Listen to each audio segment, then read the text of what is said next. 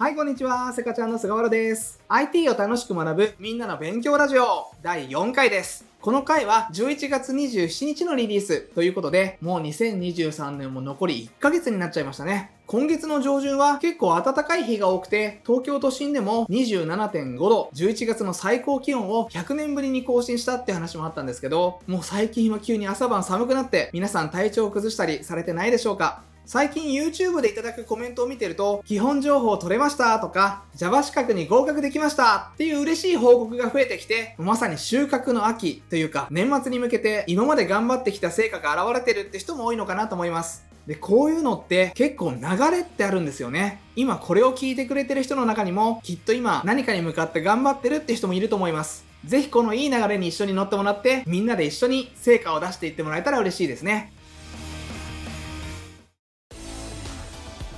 それじゃあ、フレンズボイスのコーナーに入ります。このコーナーは YouTube のコメント欄、または Google フォームを使って皆さんからメッセージを送ってもらうコーナーです。今回のお題は、私の効率アップ学習法です。こうやって勉強すると覚えやすいとか、こんな方法で資格に合格できましたというようないろんな回答が集まったので、これから紹介していくんですが、その前に一つ、僕が個人的に感じていることですね。今まで何千人もの人たちに、まあ、学校の勉強とか、プログラミングとかを教えてきた経験から感じているのが、勉強のやり方は人によって違ってもいいっていうことです。というのも、ま、人によって好みとか性格って全然違いますし、勉強してる内容とか目指してるレベルってのも違いますよね。なので、勉強方法にも人によって合う合わないがあるっていうのは普通のことかなと思います。なので、これからいろんな方法を紹介していくんですが、これ全部取り入れなくちゃっていうよりも、ああ、これ面白そうだから自分もやってみようかなっていうものが、いくつか見つかったらいいなっていうスタンスで聞いてもらえると、参考にしてもらいやすいのかなって思います。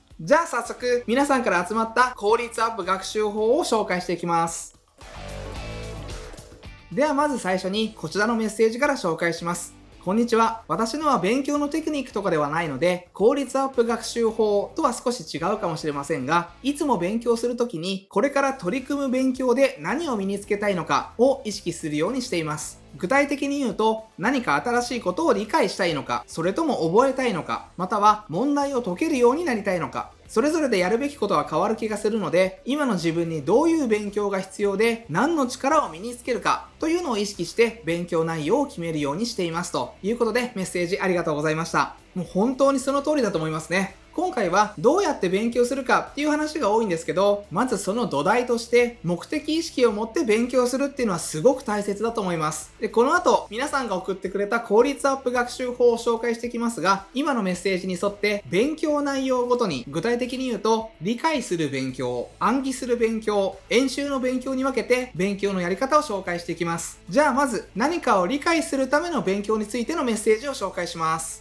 勉強を効率よく進められるかどうかは自分に合う教材と出会えるかどうかが重要だと感じています。Amazon とかのレビューで点数が良かったとしても、その本の説明が自分にとっては分かりにくかったり、自分のレベルに合ってなかったりすることもありました。なので、自分の目で見て選ぶのが大切だと思います。もし自分にとって相性がいい著者を見つけられたら、他の教材でもその人の参考書を買っておけば大丈夫だったことが多いですね、ということですね。例えば資格対策とか独学で勉強する場合ってすごく教材の重要度って増しますよね。で、これ、塾の授業でも、社会人向けの研修をしてても、おすすめの教材ってすっごくよく聞かれるんですけど、勉強してる内容は同じでも、おすすめする教材は人によって結構バラバラだったりします。まあ、これ僕の場合なんですけど、その質問してくれた相手の好みとか、今のレベルとか、目標のレベル、それに合わせて、もうベストな教材を進めたいって思っちゃうので、結構人によっておすすめしたい教材って変わってくるんですよね。で、こうやって誰かが教材を進めてくれるような場合だったら、自分にとっていいものを選びやすいんですけど、じゃあ自分自身で自分に合う教材を選ばなくちゃいけないという時にはどうすればいいかというと、僕のおすすめは実際書店に行っていくつか本を見てみると、その時に自分がもう分かってる内容と分からない内容、これをそれぞれ一つずつ見てみることですね。ただなんとなくページをパラパラめくってる人も多いと思うんですけど、自分が分かってる内容をどういう風に解説してくれてるのか、それを見ると、その説明がどれぐらい自分にとって分かりやすいかっていうのを判断できたりもします。何か教材を選ぶことがあった時に、ぜひ参考にしてみてください。じゃあ続いてのメッセージです。本を使って必要なことを一通り勉強していって、本だけではわからないところを動画で確認すると理解が深まりやすいですというメッセージいただきました。そうですね。本は結構たくさんの内容をギュッて凝縮できるので、まあ、網羅性が高いというか、何かを体系的に勉強したい時には、やっぱり本が便利ですよね。ただどうしてもま文字とか動かない図だけだと分かりにくい部分もあったりするので、ま、そういうところは解説動画を見て理解を深めていくっていうのはすごくいい勉強のやり方だなと感じました。そして続いてこの動画を使った勉強法についてのメッセージ紹介します。動画で勉強するときは1.5倍から2倍速にして見ています。時間的に効率が上がってる気がしますが、その分頭に入ってなかったりして、点々点ということで、メッセージありがとうございました。動画を倍速で見てる人結構多いですよね。僕も結構倍速視聴してます。なので、まあ、早く見られるのはいいんですけど、頭に入っているのかが不安だっていう気持ちもよくわかります。そこでこの倍速視聴の効果について少し調べてみました。まずこれはアメリカの大学で実験した結果なんですけど、学生の人たちにある授業動画を見てもらって、その後試験をするという実験が行われたんですね。で、あるグループは等速、つまり普通の速さで動画を見て、また別のグループは2倍速で授業動画を見て、その後テストをしたと。で、その結果なんですけど、等速のグループも2倍速のグループもテストの結果はあまり変わらなかったという結果が出たそうです。つまり倍速視聴をした方が勉強の時間を節約することができたというわけですよね。ただ、動画を早くしすぎると、さすがに理解が追いつかないということで、さっきとは別の2.5倍速のグループだと点数が下がっちゃったそうです。そのグループにアンケートしてみると、動画が早口で聞き取りにくかったとか、内容が頭に入ってるか不安だったっていう声があったそうです。まあ、なので、早く見ても大丈夫だけど、それぞれの人に合う速度があるということのようですね。あともう一つ、これは日本の芝浦工業大学での研究結果なんですけど、動画の倍速視聴すると脳の交感神経と副交感神経、このバランスが乱れちゃうみたいなんですね。人によっては頭痛とか冷え症、あとはめまいにつながっちゃうケースもあるみたいです。で、合わせてストレスもかかっちゃうみたいで、例えば重要なプレゼンとか、上司に怒られるのと同じぐらいのストレスがかかっちゃうという結果が出たそうです。で、これ、僕自身もわかるなと思って、普段の YouTube の動画編集、例えばカット作業とか、2倍速で見ながらやってるんですけど、ちょっと集中しすぎて気がつくとフラッとする時が結構あるんですよね。なので、倍速で動画を見たり、勉強をしたりしたい時には、こまめに休憩を入れるのが大事だなというふうに、この辺りの研究結果を見ながらも改めて感じたりしました。というわけでここまで何かを理解する勉強の時に意識すると良いことを紹介してきましたが、何かを理解したらそれを頭の中に留めておく、つまり暗記したい時の勉強方法を紹介していきます。英単語を覚える時にただ見ているだけだと何回見ても頭に入りません。なので意味を覚える時には口に出しながら、スペルを覚える時は紙に書きながら覚えていますということでメッセージありがとうございました。確かに英単語って見てるだけだと全然頭に入らないですよね。このメッセージにあったように、口に出したりとか、手を動かしたりとか、視覚以外の感覚も使うと、頭がより活性化されるのかなっていう気がしました。で、そういえば、まあ、これは僕だけかもしれないんですけど、例えば英語の文章を読んだりするときにも、ただ眺める、まあ、目で英文を追いかけるだけよりも、まあ、声に出さなくても、口元を動かしながら読むことで、頭に入りやすかったっていうのがありました。実際大学受験の時とか、短い時間で長い英文読まなくちゃいけないんで、結構この方法をやってましたね。そして続いてのメッセージです。IT 系のキーワードはカタカナ用語だったり、アルファベットを並べたものが多くてちょっと苦手です。めんどくさいけど、そのキーワードがどの英単語からできたものなのかや、その英単語の意味を調べるようにしています。意味がわからないと用語を覚えるのも難しいのでというメッセージいただきました。このアルファベットを並べたキーワードっていうのは、例えば HTML とかですかね。これこのままだと意味がわからないので、この HTML はもともと Hyper Text Markup Language の頭文字を取ったものだと。じゃあこのハイパーテキストとかマークアップ言語ってどういう意味だろうって考えていくと、確かに理解が深まるし、まあ、自然と頭にも入りやすくなりそうな気がしますよね。いい勉強方法をシェアしてくれてありがとうございました。それでは続いてのメッセージです。何かを覚えるとき、できるだけ関連用語をまとめて覚えるようにしていますというメッセージ。続いてもう一つ紹介しますね。暗記したいことを1枚の紙にまとめておいて持ち歩いています。覚えたい部分を赤いペンで書いて赤シートをかぶせて暗記するようにしていますということでお二人ともありがとうございました。このまとめて覚えるって効果ありますよね。僕も受験生の時に覚えたいことを紙に書くってよくやってたんですけど、それをコピーして家のいろんなところに貼ったり置いといたりしてました。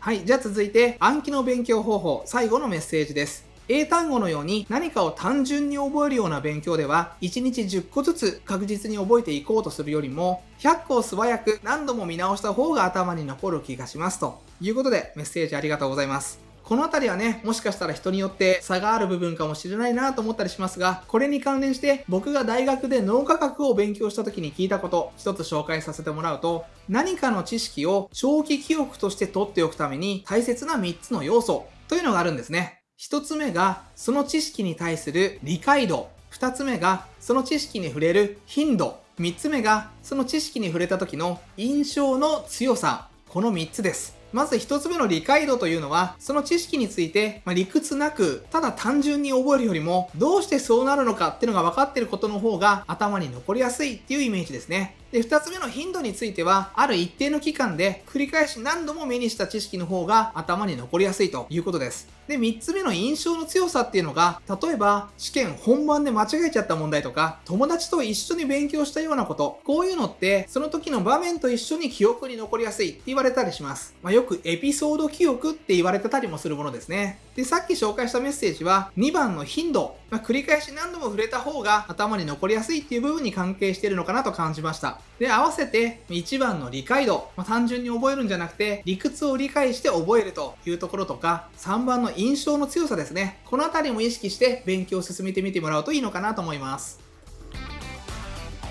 というわけでここまで新しいことを理解してそれを頭に残す、記憶するというステップまで来ましたが最後は演習についての勉強方法ですね。最初のメッセージはいろんな問題集に取り組まない一冊を完璧にするということで力強いメッセージありがとうございます。これ結構学生さんも社会人で資格を狙ってるっていう人もたくさんの問題集を解かないと不安になっちゃうっていう人結構多いんじゃないでしょうか。で、たくさん問題集を買って実際解きまくったりするんですけど、これ実は問題集の1周目ってあんまり効果がないというか、本当は2周目以降こそが得点アップにつながるんですよね。というのも、もともと解ける問題を解いても、あまり得点アップにはつながりにくいので、これ言い換えると解けない問題を解けるようになった時これで初めて点数って上がるんですよね。なので Java の資格試験とかでもよく、まあ、有名な問題集紫本と黒本っていう2種類があるんですけどこれ両方やらないとダメですかって質問よくいただきます。でも2冊の問題集をそれぞれこなすというよりも1冊の問題集を繰り返し解いて解けなかった問題を確実に解けるようにしていく。こういう勉強をした方が確実に合格にはつながりやすいかなと思います。では続いてのメッセージです。Java シルバーの勉強で菅原さんの動画にあったマーク付けの勉強を試したらすごく効果がありました。間違えた問題に正の字を書くのとマスターできた問題の番号に斜線を引く方法です。おかげさまで合格することができました。ありがとうございました。ということで、こちらこそありがとうございました。この正の字を書くっていうのは問題を解いてて間違えた問題に正の字これは正しいの正ですねこれを一画ずつ書いていきますそうすると、もうパッと見ただけで、その問題は何回間違えたかがわかると。なので、例えば、ちょっと今時間ができたから、画数が3画以上の問題だけ解き直そうとか、いう風に、重要度をつけて勉強ができるようになるんですよね。あとはなんとなく自分の得意分野とか不得意な分野、これに気づけるようになったりもします。これ僕自身ずっとやってる方法で、もうまさしく効率アップにつながる方法だと思うので、問題演習するときはぜひ試してみてください。そして次に紹介するのが、きっと独学で勉強してる人、同じように困ったことがあるって人も多いんじゃないかと思います。演習では解く時間を意識する。5分考えてもわからない時は答えを見る。というメッセージいただきました。続いてもう一つ合わせて紹介すると、一人で勉強していると問題が解けなかったり解説を読んでもわからない時があります。自分が納得できるまで解説と向き合うことも大切だとは思いますがどう頑張ってもわからないものはわからないのである種諦めみたいなものも必要かなと思っています。ただ、わからないことを放っておくのは良くないので、私はわからない問題を一覧にまとめておいて、1週間おきとか定期的に見直すように意識しています。その間に勉強を進めたことで、新しく理解できるようになっていることもあるので、私にとっては自分に合っているやり方なのかなと感じています。ということで、お二人ともメッセージありがとうございました。これ独学で勉強してて、もしわからないことがあった時、まあ、周りに聞ける人がいればいいんですけど、そういう人がいないというケースも結構多いですよね。で、誰にも聞けない時に、このわからない問題を一段にまとめておくっていう方法、とてもいいなって感じました。1週間おきとかに見直すということで、きっと将来の自分に聞くっていうイメージですかね。で、勉強ってわからないことをどうやって解決するのかっていうのが結構大切だと思うので、こういう勉強結構大事だなと感じました。で、合わせて話しておくと、もし皆さんが勉強してる内容、僕が YouTube で公開している内容だったら、その動画のコメント欄で質問してくれれば、まあ、できる限り回答するようにしてるので、もし何かあれば、YouTube のコメント欄で遠慮なく聞いてもらえたらと思います。ここまで私の効率アップ学習法をお伝えしてきました。いろんな種類のアイデア送ってもらってたんですけど、今回は大まかに理解、暗記、演習のフェーズに分けて皆さんから頂いたアイデアをまとめてみました。日々コツコツと目の前の勉強を進めていくっていうのももちろん大切なんですけど、勉強のやり方をブラッシュアップするっていうのも同じぐらい大切だと感じてます。これは一日一歩ずつ着実に前に進むっていうのも大切だけど、その一歩を広げる意識っていうのも大切というイメージですよね。今回紹介したアイデアの中から、もし皆さんが、あ、これ一つでもやってみようかなっていうものがあれば嬉しいですし、そういうものがあれば、ぜひ色々と試してみてほしいなと思います。というわけで以上、フレンズボイスのコーナーでした。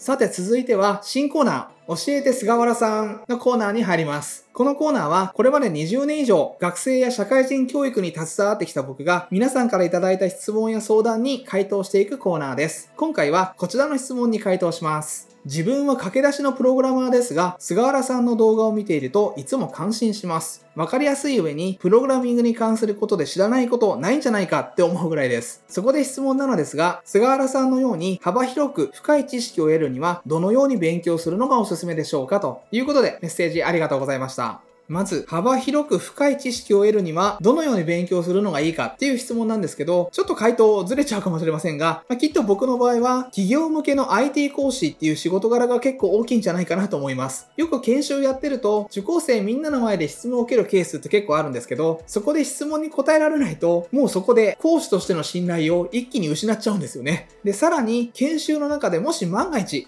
違うことを教えちゃったとすると、会社対会社でクレームが来る時もあります。もう最悪の場合、返金要求とか損害賠償にも発展しかねないような問題なんですよね。なので、研修の準備をしている時にわからないことがあれば、もう納得ができるまで調べますし、研修中、もうどんな質問が来ても大丈夫なように徹底的に準備をしています。この程よいプレッシャーっていうんですかね。まあ、これと人に教えられるレベルに上がるために必死に勉強し続けてきたっていうのが今に繋がってるのかなと思います。まあ、というのが率直な回答ではあるんですけど、今これを聞いてくれている方は IT 講師じゃない人が大半だと思うので、まあ、ここからはもし講師じゃなかったらっていう前提で話していきますね。まず、程よいプレッシャーっていうところで言うと、高校生であれば、学校のテストとか、その先の大学受験があれば、自然とプレッシャーはかかると思います。で、社会人の方は、やっぱり普段仕事で大変だっていうのもあると思いますし、ただ勉強してるだけだと、どうしても続けるのが大変な時もあると思うんですよね。なので、例えば何月何日にこの資格を取るとか、いうふうに締め切りを決めておいたり、さらにそれを家族や同僚に宣言するとか、いうように軽くプレッシャーがかかる状態を作れると、勉強につながりやすいのかなと思います。で、さらに教えられるレベルっていう話もしたんですけど、これ僕がずっと教える仕事をしてきて感じるのが、何かを理解するのって3つのレベルがあると思うんですね。まず最初のレベルがわかるというレベルですね。つまり何かの本を読んで書いてあることが分かったとか、誰かの話を聞いて言ってることが理解できたっていうイメージです。言い換えると何かをインプットできたっていうレベルですね。で、さらにステップが上がるとできるっていうレベルになります。問題が自分で解けるとか、プログラムが書けるっていうレベルですね。で、自分ができたことを他の人に教えられる。ここまで来ると自分の頭の中でもいろんな知識が整理できている状態なので、さらに理解が深まっている状態かなと思います。で、さらにここからが重要なんですけど、この3つのレベルの中で最初のわかる。ここまでの勉強で満足しちゃってる人がすごく多いんですよね。例えば参考書を読むだけとか、YouTube の動画を見るだけっていう感じですね。で、こういう勉強って、まあ、すごく楽なので、そこで止まっちゃう人が多いっていうのもすごくよくわかるんですけど、実際に求められるレベルって、試験では問題を解いたりとか、プログラムの開発でも自分で書くっていうレベルじゃないですか。なので、ちょっと面倒ではあるんですけど、実際に問題を解くっていう勉強とか、プログラムを書いてみるっていう勉強までできるかどうか、ここがすごく実際に結果を出せる人と、頑張ってるんだけどなかなか伸びない人、ここを分けてる気がします。このようなアウトプット系の勉強、ここを意識して取り組んでいくと、より深い理解につながっていくので、ぜひ参考にしてもらえたら嬉しいです。というわけで、このコーナーではこんな感じで皆さんからの質問や相談に回答をさせていただきます。もし何か僕に聞きたいことがあるっていう人は、フレンズボイスの回答を募集している Google フォームの一番下、その他の項目からもう何なりと送ってもらえたら嬉しいです。以上、菅原さんに聞きたいのコーナーでした。みんなの勉強ラジオ第4回をお伝えしてきました。今回からね、皆さんからの質問や相談にお答えするコーナーも始めたりしてみたんですが、フレンズボイスのコーナーと合わせて皆さんにとって役立つ情報をお届けできていたら嬉しいなと思います。では最後に次回のフレンズボイスのお題を発表したいと思います。次のテーマは、教えてあなたの睡眠ルーティーンです。今回、勉強の効率を上げる方法を紹介してきたんですけど、そのためには、まず、しっかり集中できる状態を整えておくっていうのが大切ですよね。で、そのためには、十分に睡眠をとって、頭と体の状態を整えておくっていうのが欠かせません。で、よく考えてみると、寝る前の準備とか、起きた直後の行動も含めると、1日の3分の1ぐらいは睡眠に費やしてると言えます。そんな大切な睡眠について次回はシェアをしていきたいんですが、皆さんが普段気持ちよく眠るために意識していることとか、決めた時間にちゃんと起きるためにやっていること、さらに目覚めを良くするためにしているルーティンなど、まあ、特に寒くなってきて朝布団から出にくくなってきた今だからこそ、より良い睡眠のアイデアをみんなでシェアできたらいいなと思っています。例えば、早起きをするために毎日アラームの音を変えていますとか、すっきり起きられるようになんとかっていう睡眠アプリを使っていますとか、あなたが普段良い睡眠をとるために取り組んでいることやルーティン、それを教えてください。